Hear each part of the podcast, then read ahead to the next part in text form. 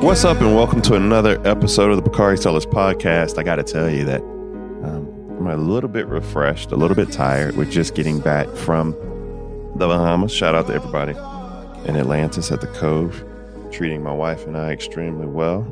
Uh, but we got a special episode today.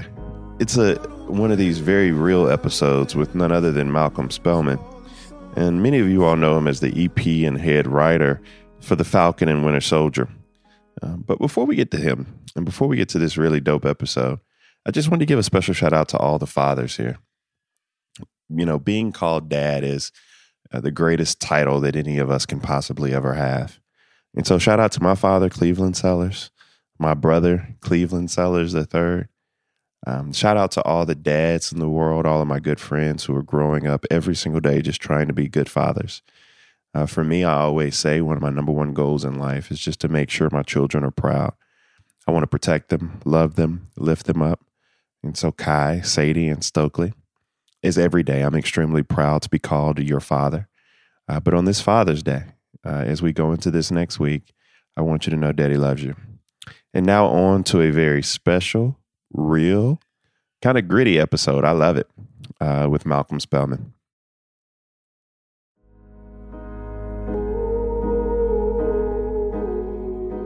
I want to welcome to the Bakari Sellers podcast no other than Malcolm Spellman. How you doing, my brother? I like that backdrop you got right there, man.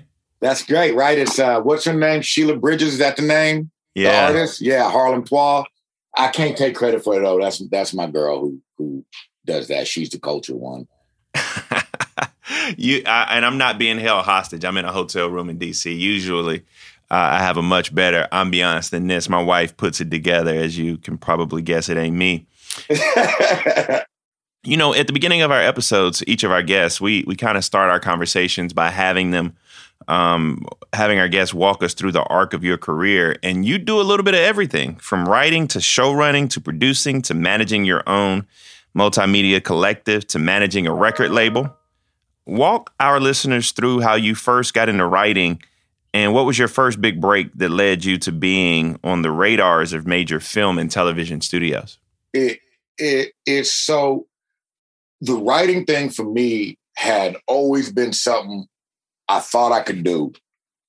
And I didn't I'm from Berkeley, right next door to uh, uh, Oakland, and grew up in a very, very working class, old school working class neighborhood. So there wasn't one. I mean, it's little. This shit is so cliche, Bakari, but I do think it can never be stated enough how much you don't even have a picture or sense that there's something outside of whatever it is you're doing when you grow up in an environment like that, right? Like it's just people go to work if they're lucky. You know what I'm saying?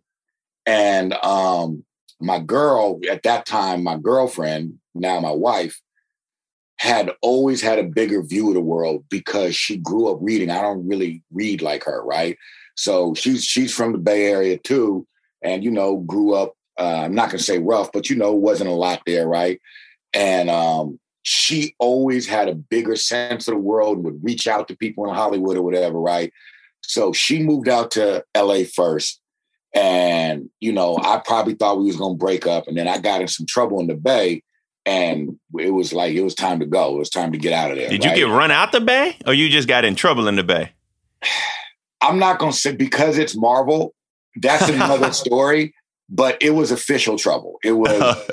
it was. It was. It was time to go, because I understand.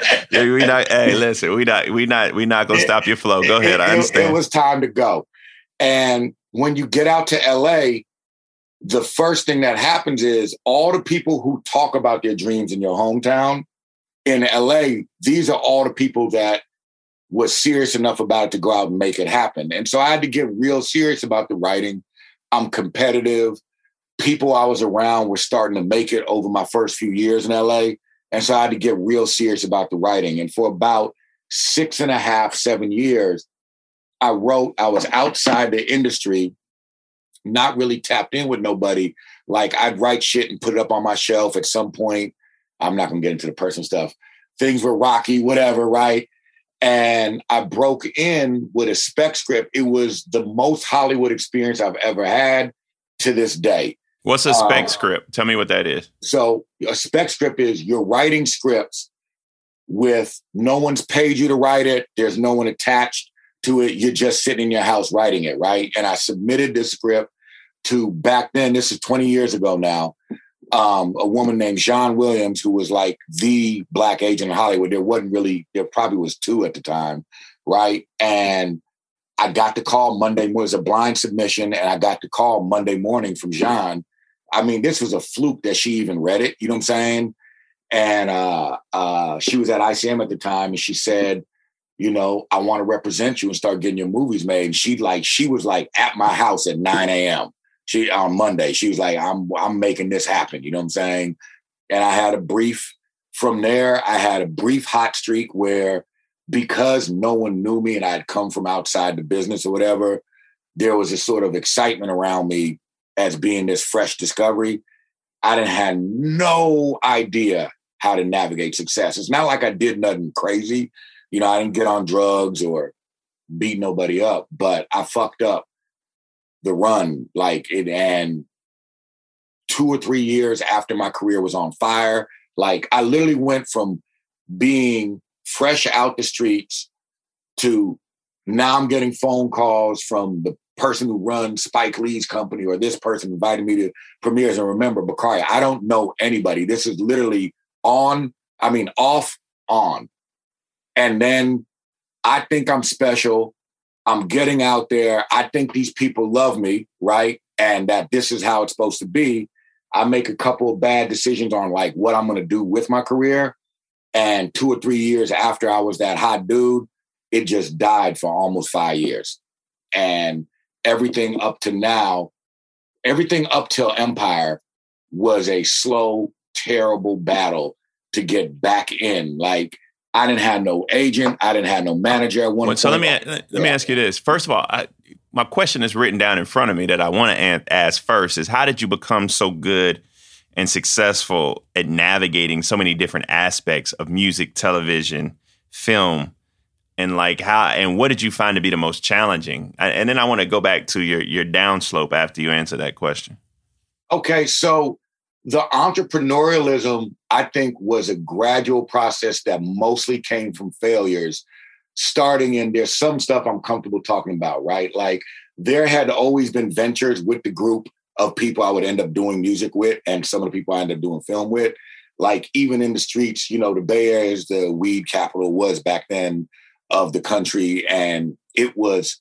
not quite legal back then. So weed with my collect with my group, including the artist Fantastic Negrito, who's the musician, you know, I work with. I'm partners with him, and I, you know, I, you know, co-managed for a long time.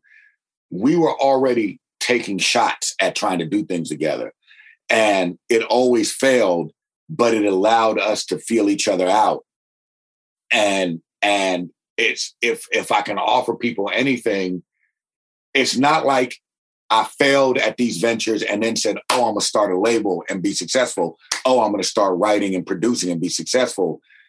The failures became valuable after further failures in Hollywood, also, and the collective of information allowed me to circle back probably 10 years later, you know what I'm saying, to start to get back with the people I originally failed with and know how to employ them and myself. So, you know, it was a lot of trial and error, um, error.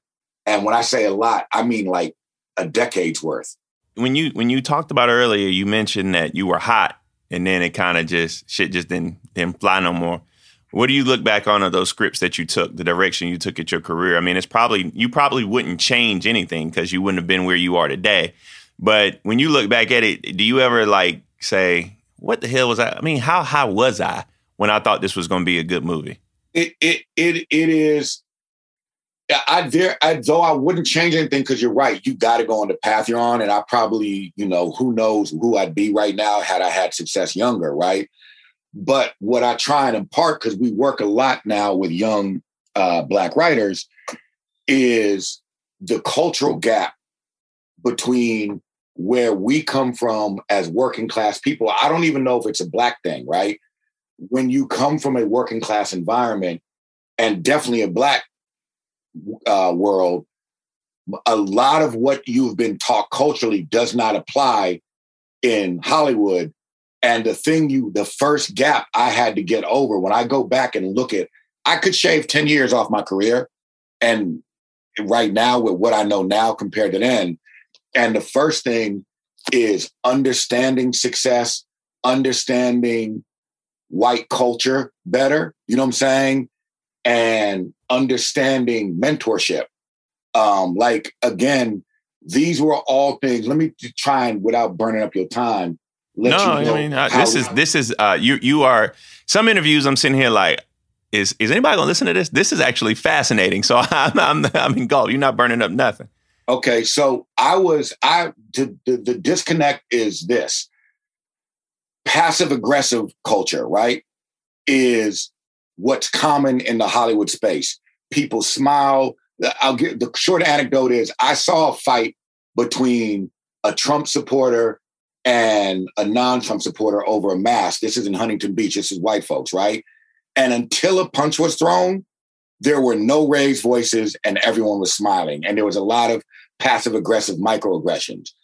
Our culture, where we come from, is much more direct and confrontational.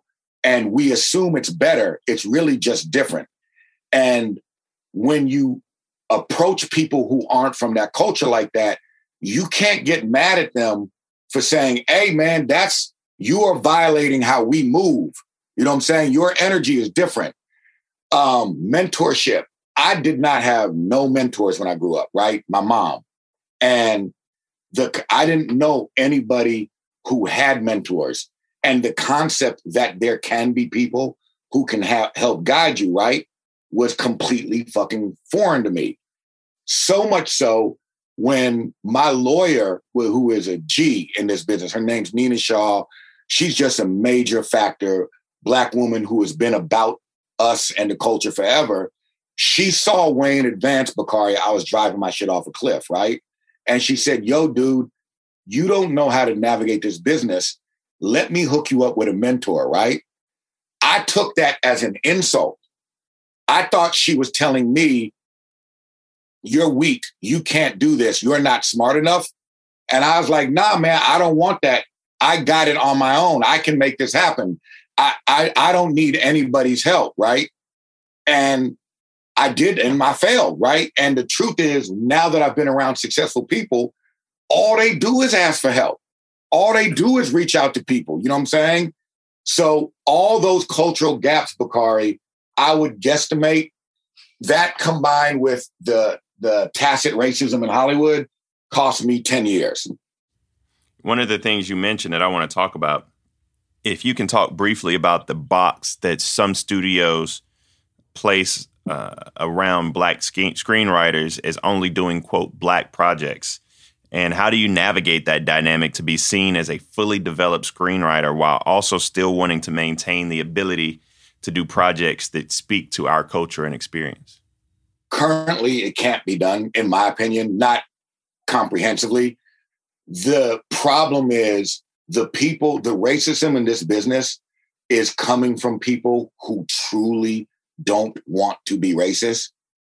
And that's very hard to untangle they they want to help, right? But the first thing they have to understand is so to explain to the audience what we're talking about.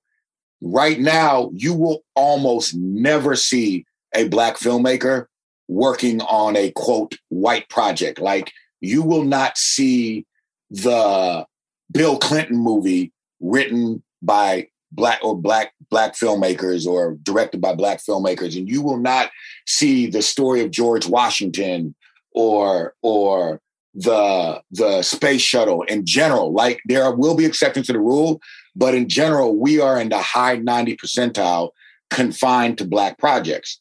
We take pride in that except for there is an extreme overt fucking stigma on blackness in this business which is this.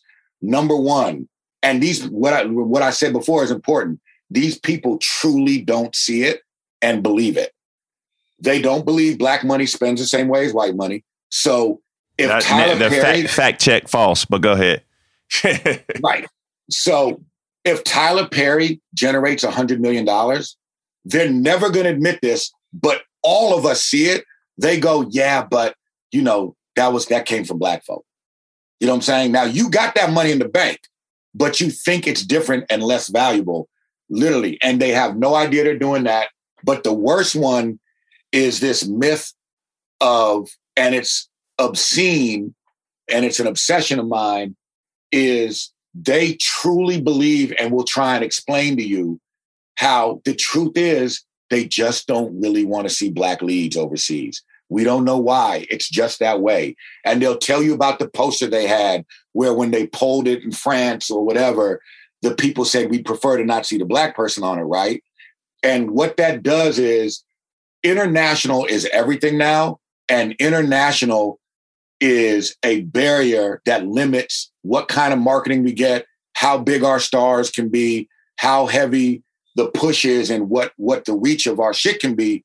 Now, anybody can show unequivocal mathematic proof that this is not true, but it's a cultural thing, and we have thus far not been able to say eh, like like Black Panther is a perfect example of what they say don't exist. And so you got let, let let me do this quick, and your fans can extrapolate this times one million. Black movies don't travel overseas the same way white movies do. What about Black Panther?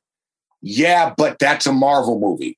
What about the fact that it did better overseas than all the other lesser Marvel characters? Right? Yeah, but it's Marvel. Well, what about the Will Smith movie? Yeah, but that's Will Smith.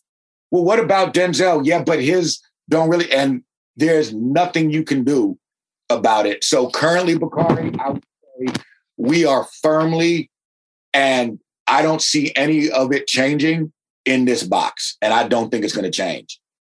Would you do another soul? Would you do a, a Soul Plane two or BAPS if somebody came to ask you to do that? No, I got a personal mission I have nothing against BAPS. I have nothing against films and TV shows that are only for black. Not when I say only, you make them so specifically for black folk that the price point and the marketing budget are such that even if no one else comes in, it can do well and we can respect and honor our people. And that's beautiful. And we are for that and we support it. However, our goal at our company is to prove that diversity is universal and that superheroes can be black and Asian. Listen, you ain't got to convince Marvel because if you see, I can't tell you what their lineup is, but they are on it, right? No one else is, but Marvel is Marvel. So, no, our goal is to try and, in general, do projects that are bigger, more universal swings with black leads, of course, right? But that's I, I, just don't work in that space, Bakari. But I don't judge it. I think it's great that it that that it exists.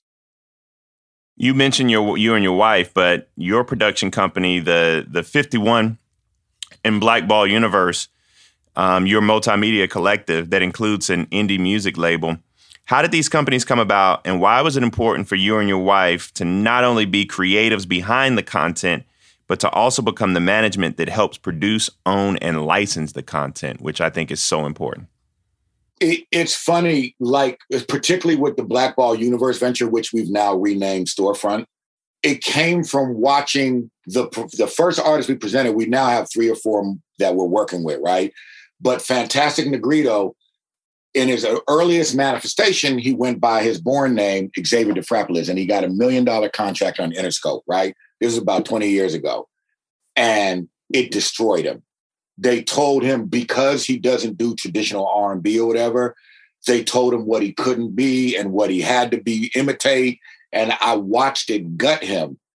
And as we were coming up, we felt like if we can build a bubble around creatives, you know what I'm saying?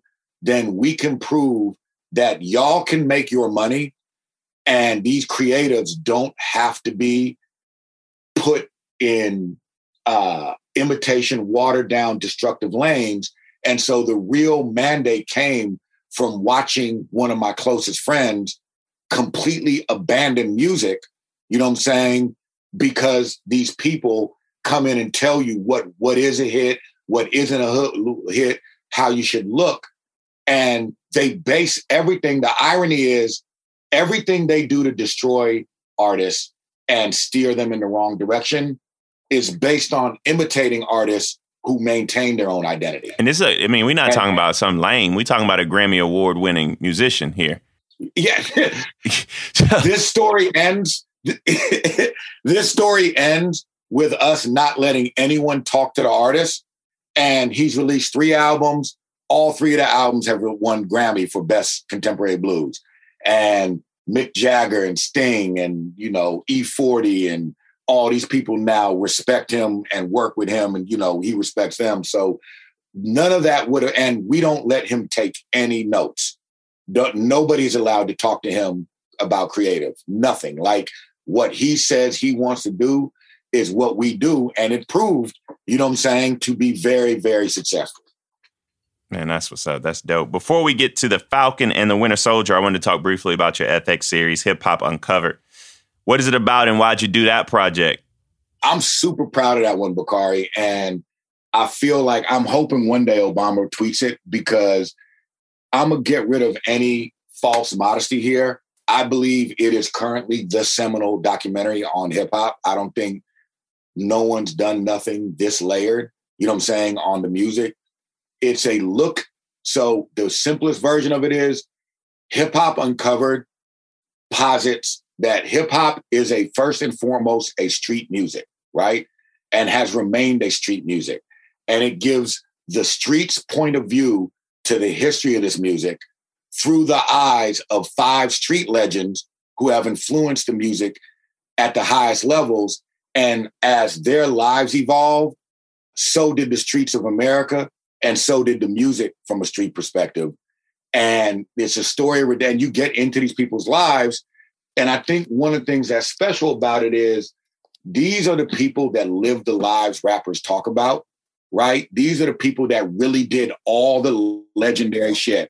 They knocked out the police, they sold all the dope, and they truly, unlike them gangsters you see in movies and shit, they have redeemed themselves thoroughly.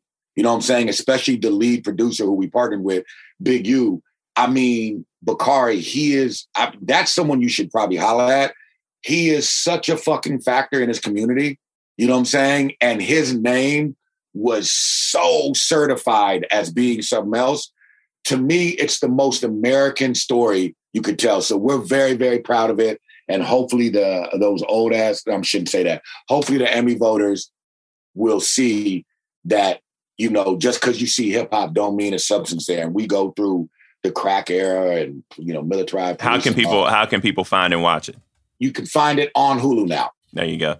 So now let's let's get to the Falcon and the Winter Soldier. Where does this project fall in the Marvel series? And how difficult is it, is it to write something that has to fit into a broader series that has such a dedicated fan base like Marvel does? You feel you feel when you take on something like this, you feel a lot of pressure because Marvel's to ask you to do your thing and make it your own, right? But at the same time, they and the fans are, all have expectations, and there is this giant puzzle that you fit into. The way they do it is, and but I think the reason they've had such an amazing run is they let people like me come in and do what we need to do and put our stamp on shit and it gives each project its own pulse. So for me, when I come in there and I'm working with them to break this story, they're not telling, they literally will not tell you about none of the other shit they got going on, right?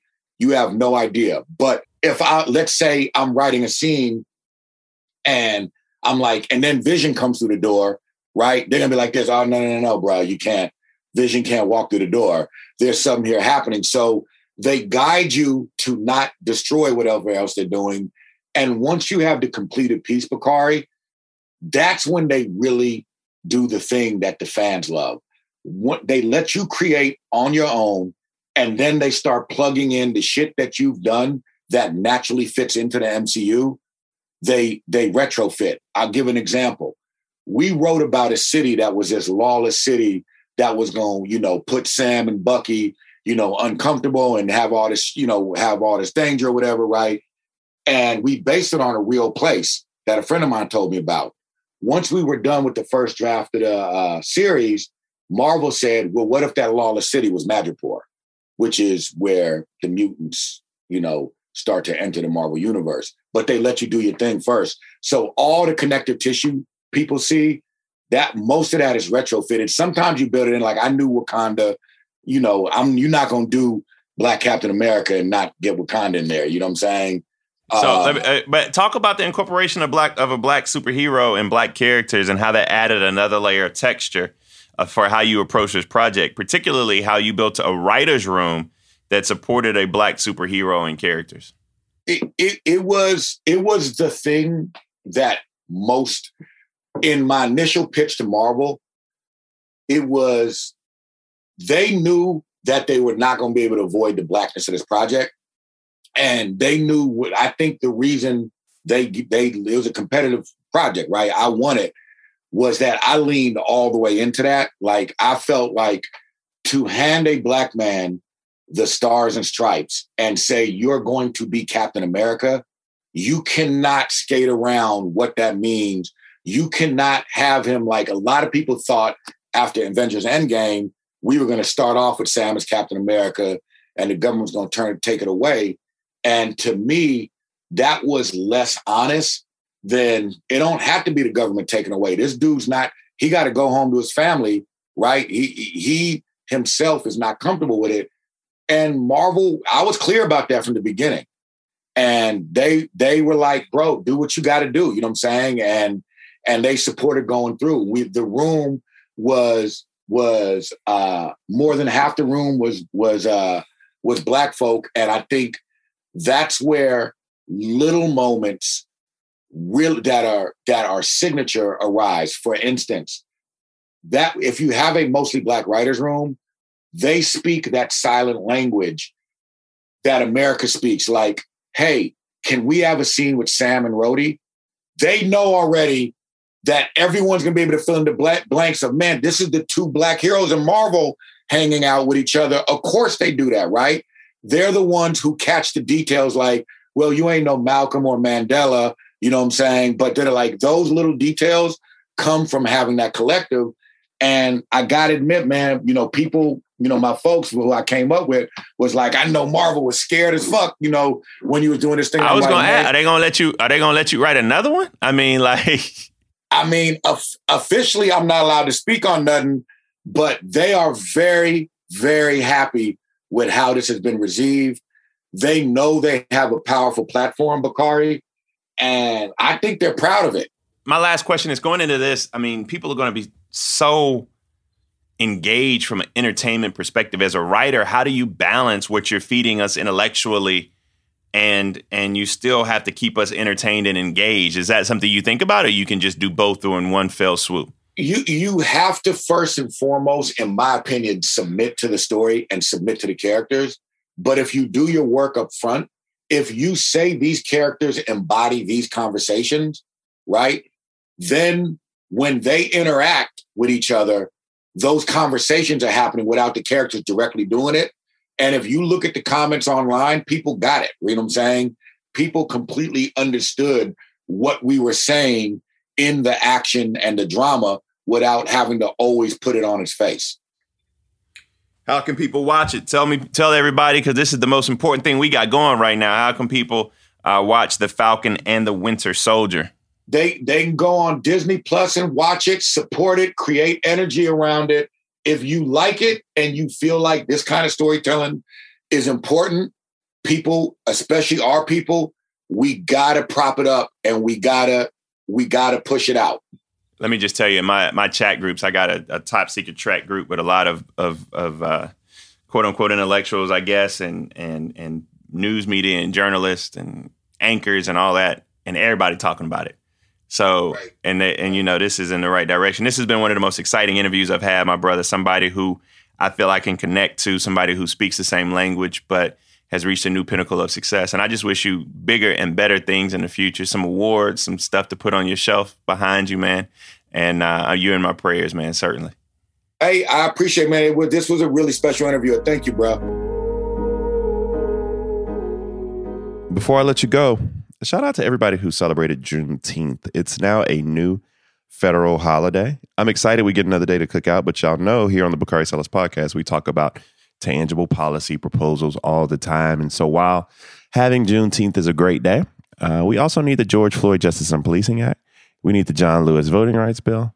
Uh, we need H.R. 1. We need actual tangible pieces of legislation that help improve the plight and lessen the load of people of color in this country. So, y'all celebrate Juneteenth every year. My federal employees deserve it. We deserve it. I'm glad that we're actually trying to learn about this country's history. Uh, it still amazes me that people didn't know about Tulsa until Watchmen, but I digress. And so celebrate Juneteenth, but please don't stop knocking on doors, registering voters, and holding your elected officials accountable. Because while I want to be sure to use my green egg more often, throwing some meat on the grill, we don't need holidays as much as we need proposals that help make our life better. And that's that on that. We'll see you on Thursday.